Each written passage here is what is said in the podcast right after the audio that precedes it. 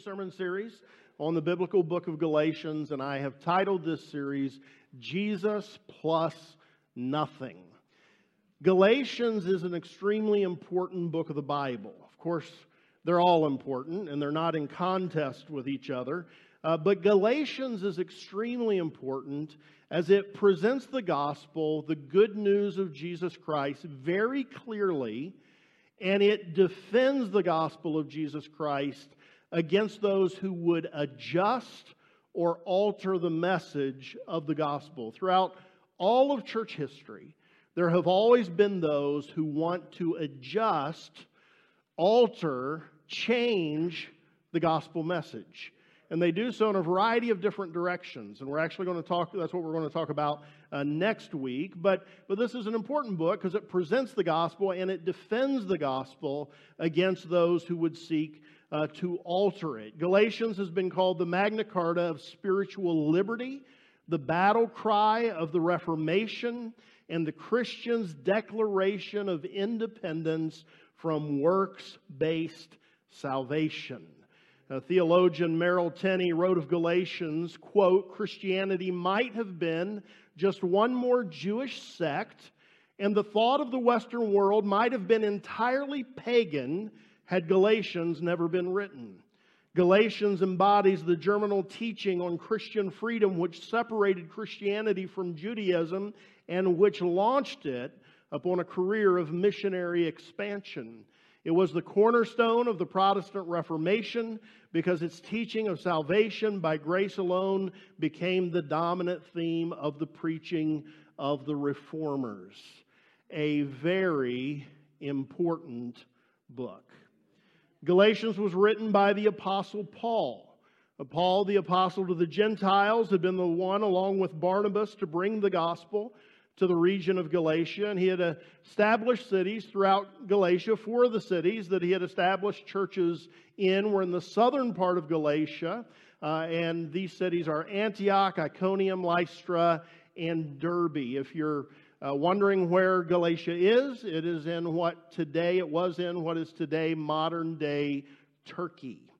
Uh, while there are other churches in Galatia, were besides these four, it's likely that Galatians was written at least primarily to these four churches that I uh, just mentioned. Here is the occasion of the writing, which is the most important for our purposes as we enter into this series.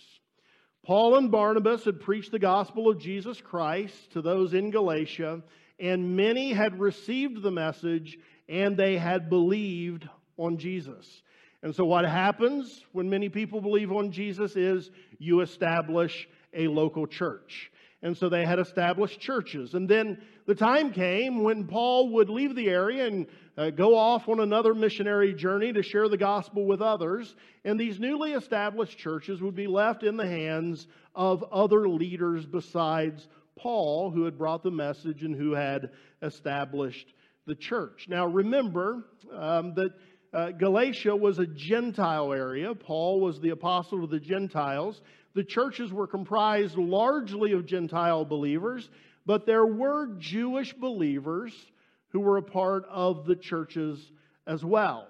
And here's what would happen.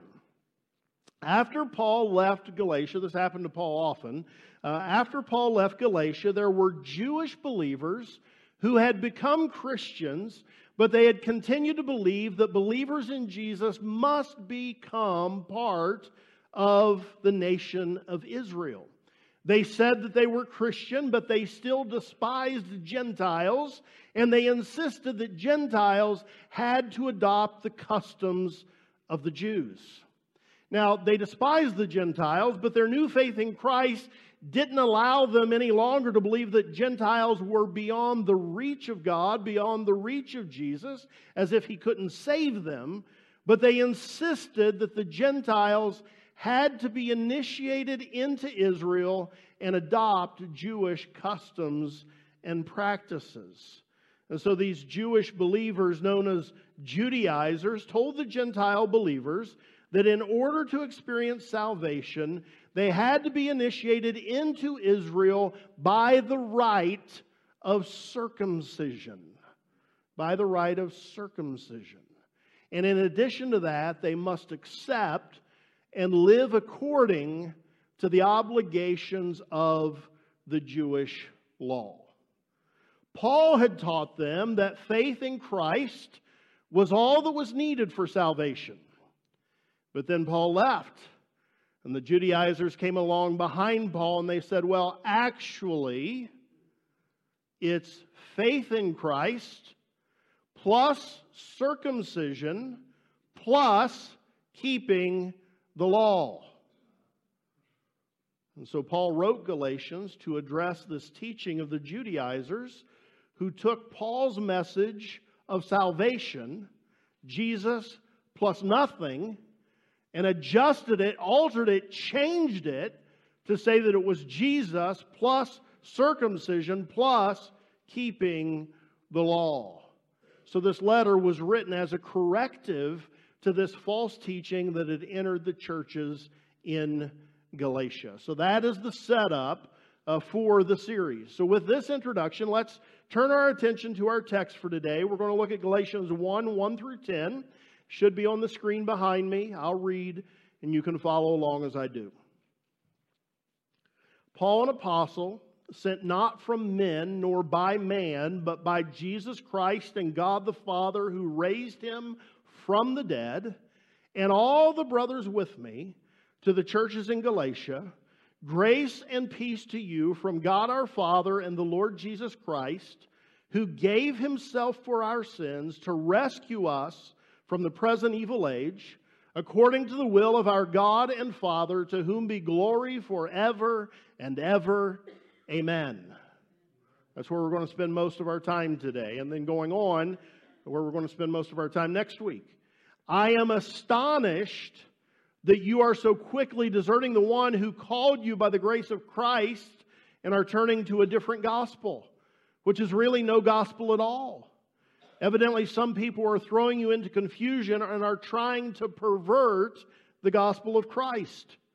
But even if we or an angel from heaven should preach a gospel other than the one we preach to you, let him be eternally condemned.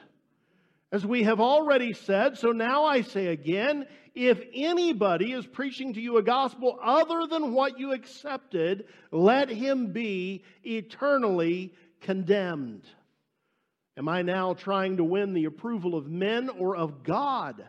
Or am I trying to please men? If I were still trying to please men, I would not be a servant of Christ. Verse 1 is not our focus today because uh, the, the, what's going on there is going to come up again in uh, following weeks. But I, I want to acknowledge what's happening in verse 1. Paul begins the letter by immediately defending himself as an apostle. Paul, an apostle, sent not from men nor by man, but by Jesus Christ and God the Father, who raised him from the dead and all the brothers that are with me. You see, in addition to challenging Paul's message of Jesus plus nothing, the Judaizers were also challenging Paul himself, claiming that his claim to being an apostle and having apostolic authority over the churches was a bogus claim.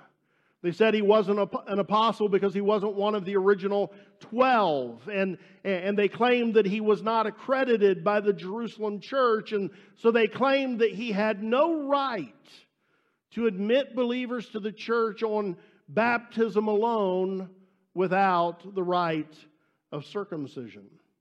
And so Paul opens Galatians by immediately emphasizing his apostolic credentials. He notes that he was appointed by Jesus Christ and God the Father, and he refer, uh, uh, references the brothers who are with him who served as witnesses to his apostolic standing.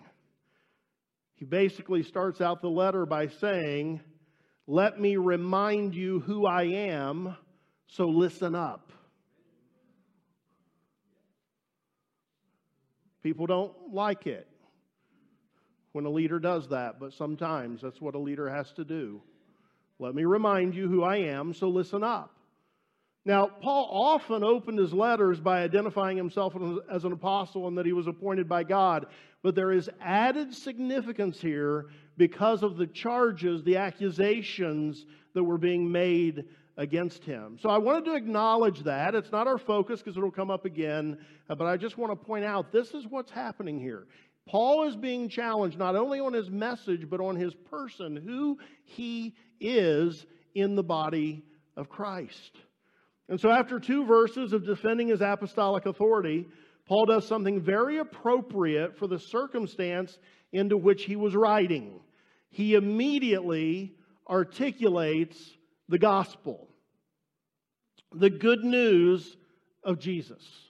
He's writing into a place where the gospel is being adjusted and altered by the Judaizers. And so Paul presents a clear proclamation of the gospel right at the outset of his letter.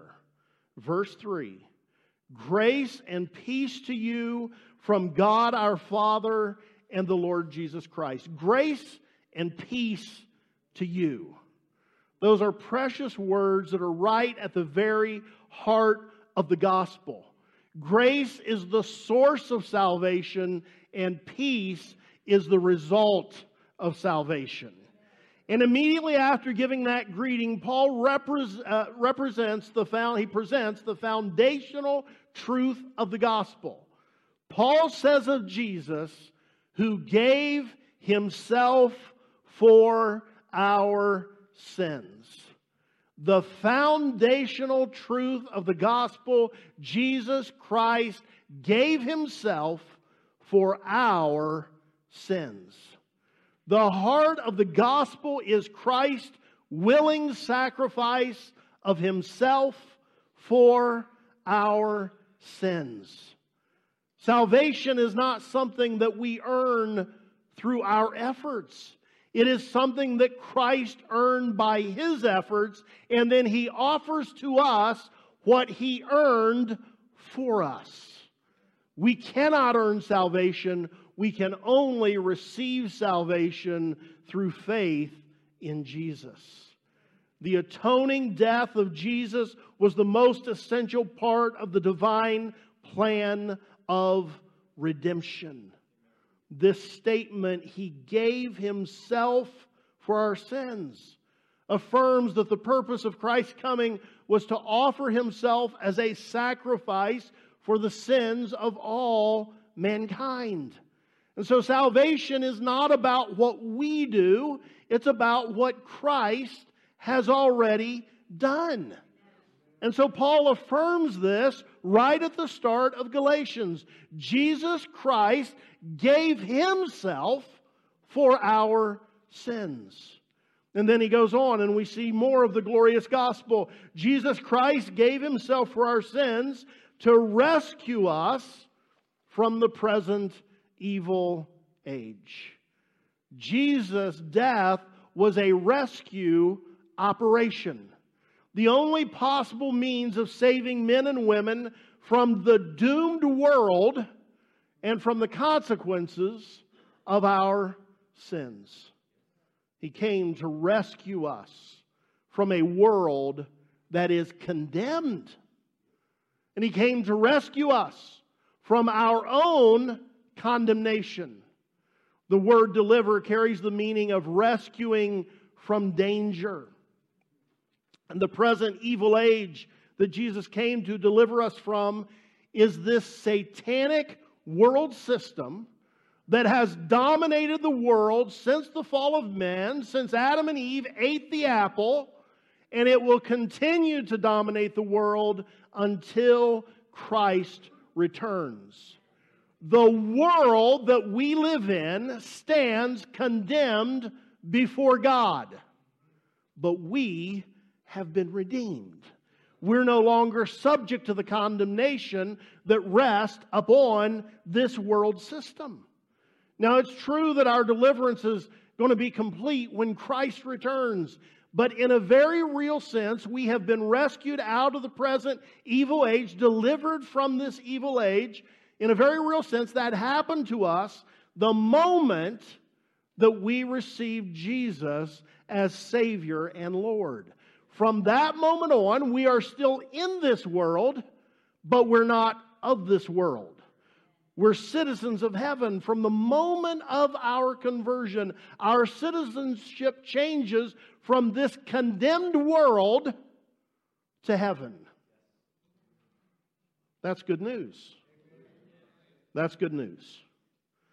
Jesus gave himself for our sins to rescue us from this present evil age according to the will of our God and Father. Jesus died for our sins to rescue us from the condemned world because God loves us. Because God loves you. Sometimes I think that we get the idea, and, and as Christians, we present the idea that God, the Father, wanted to destroy us. He can't stand us. He's angry with us. God wanted to destroy us, and Jesus talked him out of it. Now, it's certainly true that the penalty of sin had to be paid. God's just wrath had to be satisfied. That's absolutely true. And that required Jesus' sacrifice. But it is not true that Jesus talked God out of doing what he really wanted to do. The Father and the Son are one, and they are perfectly united in their love for mankind. God loves you. The Father loves you. Jesus loves you. Jesus died according to the will of the Father because God loves you. John 3:16 for God so loved the world that he gave his son. Jesus died for our sins, rescued us from this condemned world because God loves us. God loves you. Good news. It's good news. We see the good news clearly in these verses. Jesus gave himself for our sins to rescue us from the present evil age, according to the will of our God and Father, to whom be glory forever and ever. Amen. Jesus died for our sins. Good news. Jesus rescued us from the present evil age. Good news. This happened because God loves us. Good news. And when we understand this message and receive this message and receive Jesus, like Paul, our response will be to praise and glorify God.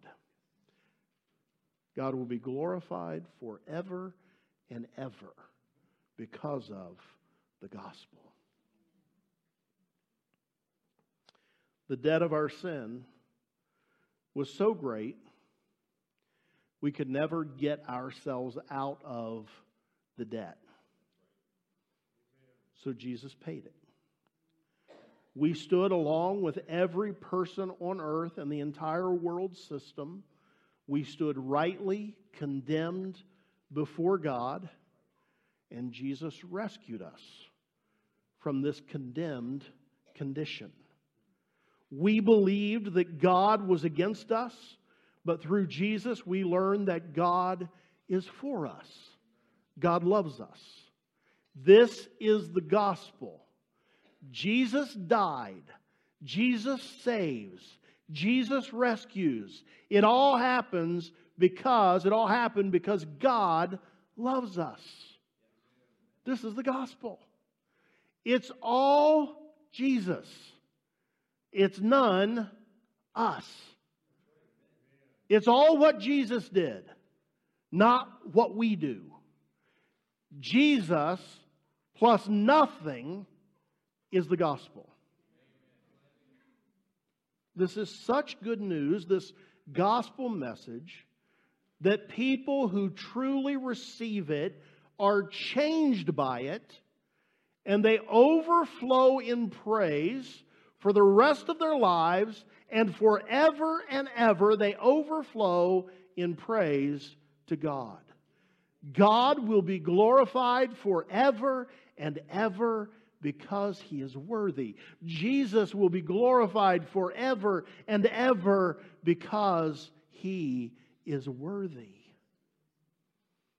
He alone is worthy because the salvation that many of us uh, that many of us have received and that is available to all of us. That salvation is all him, none us. We can't save ourselves. We can only be saved by Him. We can't rescue ourselves. We can only be rescued by Him. On our own, we are hopelessly condemned, hopelessly lost, buried under a mountain of debt we can't repay. And so Jesus comes and He saves, He rescues, He pays our debt. The gospel, the good news, Jesus saves. Jesus plus nothing. He alone is our Savior. This is the gospel. This is the message that Paul writes to the Galatians to proclaim and to defend against those who said that Jesus plus nothing wasn't enough. Jesus plus nothing is the gospel. He alone is our salvation and this is crystal clear throughout the Bible. There should be no mistaking this. There should be no confusion about this. It is crystal clear. And so let me just share with you a variety of places in Scripture that this is made very clear to us. You know, often Paul is said to have presented a gospel message that somehow Jesus himself never endorsed. And that's not true. And so let's begin with what Jesus himself said. In John 14, 6, Jesus said, I am the way, the truth, and the life. No one comes to the Father except through me. The, the heart of the question of coming to the Father is how can one be right with God? And here's Jesus' answer to that only through me. How can you be right with God? Jesus says, only through me. I'm the way, I'm the truth, I'm the life. The only way you're ever going to be right with God is through me. Everything else is futile. I am your only answer. I am your only hope. From the mouth of Jesus. Titus 3 4 through 7. Here's what we, here's what we read. When the kindness and love of God our Savior appeared, He saved us, not because of righteous things we had done, but because of His mercy he saved us through the washing of rebirth and renewal by the Holy Spirit, whom He poured out on us generously through Jesus Christ our Savior. So that having been justified by His grace, we might become heirs, having the hope of eternal life. Acts 4:12 Salvation is found in no one else. It's not found in you doing good stuff. Salvation is found in no one else, for there is no other name, Jesus, under heaven, given to men by which we must be saved. No one else. Salvation isn't found in what you're able to do. Salvation isn't found in what I'm able to do. Salvation is found in Jesus alone. Romans 5 6. At just the right time, when we were still powerless, Christ died for the ungodly. When we were powerless, couldn't do anything to help ourselves, completely hopeless of getting out of our sin predicament. At just that time, Christ died for the ungodly. Jesus plus nothing. Ephesians 2 1 through 9. As for you, you were dead in your transgressions and sins, in which you used to live when you followed the ways of this world and of the ruler of the kingdom of the air, the spirit that is now at work in those who are disobedient. All of us also lived among them at one time, gratifying the cravings of our sinful nature and following its desires and thoughts. Like the rest, like the whole world, we were by nature objects of wrath.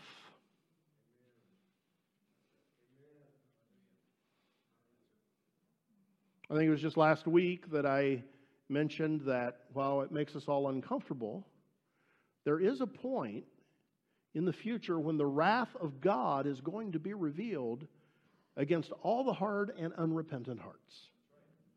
And that's what is being written about here in Galatians. Until we come to Jesus, we are objects of wrath. We're going to be on the receiving end of God's wrath at some point without Jesus. But Ephesians goes on. But because of his great love for us, God, the one who's going to pour out the wrath, God, who is rich in mercy. Wrath is coming on the condemned world, but that's not what God wants. God is rich in mercy. He made us alive with Christ even when we were dead in transgressions. It is by grace that you've been saved. It is by grace you are saved. And God raised us up with Christ and seated us with Him in the heavenly realms in Christ Jesus in order that in the coming ages He might show the incomparable riches of His grace expressed in His kindness to us in Christ Jesus. For it is by grace you've been saved through faith. This is not from yourselves, it is the gift of God, not by works, so that no one can boast. We were dead in our transgressions, but because of God's great love, we've been saved. It's not anything we've done, it's the gift of God. It's not by our works or deserving, it's the gift of God. 1 John 5, 11 through 13. God has given us eternal life, and this life is in His Son. He who has the Son has life. He who does not have the Son does not have life. We've been given eternal life. We haven't earned it, we've been given it. It's received from the Son. Any other way of trying to secure eternal life fails. He who does not have the Son does not have eternal life. The gospel, the good news, is that salvation is the gift of God given to those who will receive it. We can't earn salvation, it is a gift. But the gift has to be received. The gift has to be received. Many of us here today have received God's gift of salvation, but some of us here today have not. And if you haven't, here in a few minutes, I'm going to give you an opportunity to do so. The Bible is very clear on how we go about receiving the gift of salvation. And we've seen it in the verses that we've already looked at here today. Ephesians 2, that we just read, gives some guidance when it says that we are saved by grace through faith. Through faith. We're saved when we hear about what Jesus has done for us. He died for our sins. He saved us from this condemned world because of God's love for us. All the things that I've shared with you today. We're saved when we hear that message, when we believe that message, and when we entrust our lives to that message. That's faith. Hearing, believing, and then trusting our lives to what we've believed. The most famous verse in the Bible affirms this truth. John 3:16. Jesus again said, "For God so loved the world that he gave his one and only son that whoever believes in him shall not perish but have eternal life." Whoever believes, whoever believes, whoever has faith. In 1 John 5, 11 through 13 that we just read, it, it makes it clear that we uh, are saved by having the Son. I stumbled around there, so let me say it again. 1 John 5 11 through 13 makes it clear that we receive salvation by having the Son. We believe and trust in Jesus and what He's done for us. And in doing so, we ask Him to come into our lives and be our Savior. We welcome Him into our hearts, into our lives. We have the Son as we welcome Him and we receive Him into our lives. And Romans 10 9 through 10 gives us really good guidance on what it looks like to receive God's gift of salvation. Here's what those verses tell us If you confess with your mouth Jesus is Lord, and believe in your heart that God raised him from the dead, you will be saved. For it is with your heart that you believe and are justified, and it's with your mouth that you confess and are saved. And then Romans 10:13 kind of summarizes it all and, and presents it in like the simplest terms possible. Everyone who calls on the name of the Lord will be saved. You recognize your need of Him, you recognize He's the Savior, you call out to Him, Save me. You'll be saved. We receive the gift of salvation by recognizing we need a Savior, believing on Jesus, coming to see that He is the Savior receiving Him to, into our lives and calling out to Him and asking Him to save us. The gospel is Jesus plus nothing.